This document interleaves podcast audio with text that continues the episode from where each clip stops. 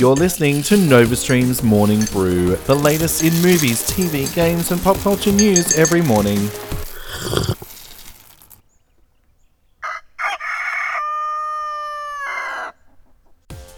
Happy Monday, NovaStreamers. My name is Alistair Lethal Leth. I'm here to take you through the latest in the weekend and morning news. So let's get started now with something from movies.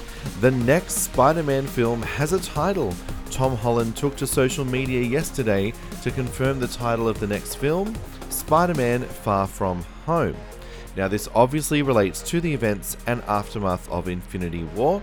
The film will be the official start of Phase four of the Marvel Cinematic Universe and will release a couple of months after the untitled Infinity War Part two. In box office news this morning, Jurassic World Fallen Kingdom reigns at the box office, taking in one hundred fifty million dollars and sliding straight into the number one spot. Now, this is the U S box office numbers. Now, it's the third biggest opening of twenty eighteen, and taking in international sales so far has already raked in seven hundred eleven million dollars to date, and it's just been released. The Incredibles two slipped into second place with an estimated eighty-one point nine million dollars, and Ocean's eight rounding out the top three with eleven point six million dollars. Deadline has reported that Sony are still working on superhero film Silk. The spin-off of Spider-Man stars Korean-American superhero Cindy Moon and is being produced by Sony's Amy Pascal. Silk has the exact same powers as Spider-Man, with an even stronger Spidey sense. Silk has appeared in Spider-Man Homecoming as Cindy Moon on Parker's decathlon team, portrayed by actress Tiffany Espenson. She was also in the school bus scene in Avengers: Infinity War, so this could be a great way to introduce her. More details on this as it comes to light. Lucasfilm have confirmed that reports of all future standalone anthology Star Wars films being put on hold after the box office disaster Solo: Star Wars Story are inaccurate. The studio did not reveal what the projects were, simply stating that the reports were untrue and more information would be revealed at a later date.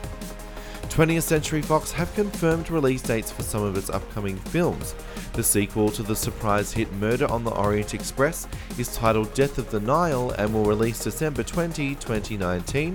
The film will go up against big hitters like Star Wars Episode nine and Wicked.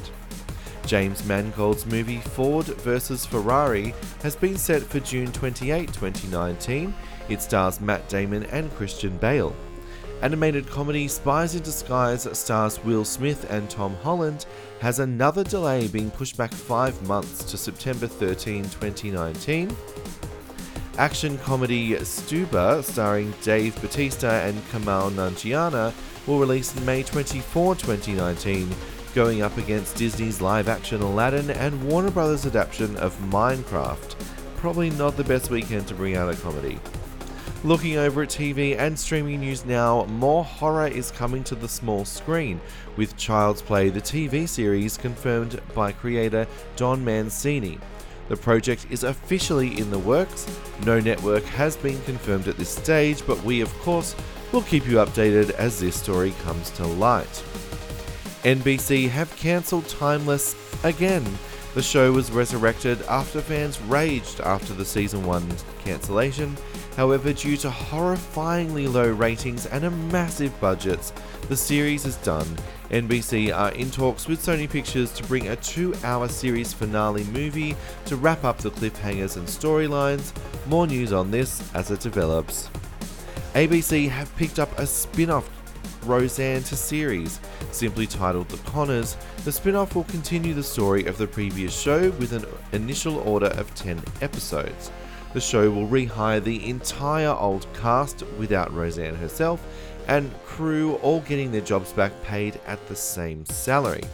The sitcom will write Barr out with a tragic and sudden turn of events and focus solely on the supporting characters who become household names. The studio confirmed Barr will have no financial or creative involvement in the new series.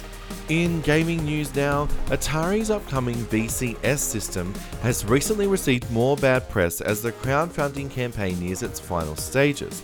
The company have not been able to address concerns raised by an article from the Register during an interview. The controversy comes as Atari are using Indiegogo. You can crowdfund something and walk away with three million dollars, and the hardware never may come out. On other platforms like Kickstarter, you have to have hardware in order to kickstart it. More news on this story as it comes to light.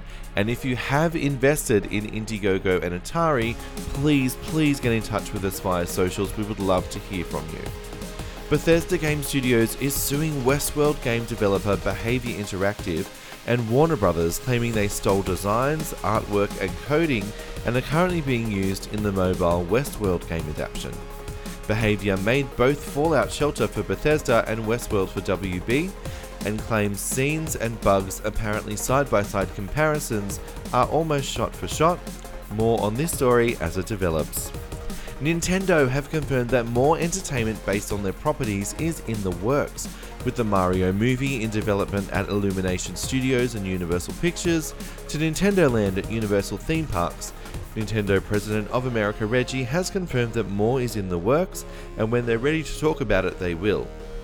We're still waiting on more news of the Zelda Netflix series, just saying. Ninja Theory's Hellblade has finally been released on Xbox One. The game has now hit the one million copies milestone and finally turned a profit for the studio after being bought out by Microsoft at E three earlier this month. And that is it for all of your Monday morning news and weekend wrap-up. As always, follow us on your socials at NovaStream A U. Check out our website, Nova Stream Network dot com. I am Alistair, and I will see you all here tomorrow morning. Have a great Monday, and make sure to catch out our content. Have a great day.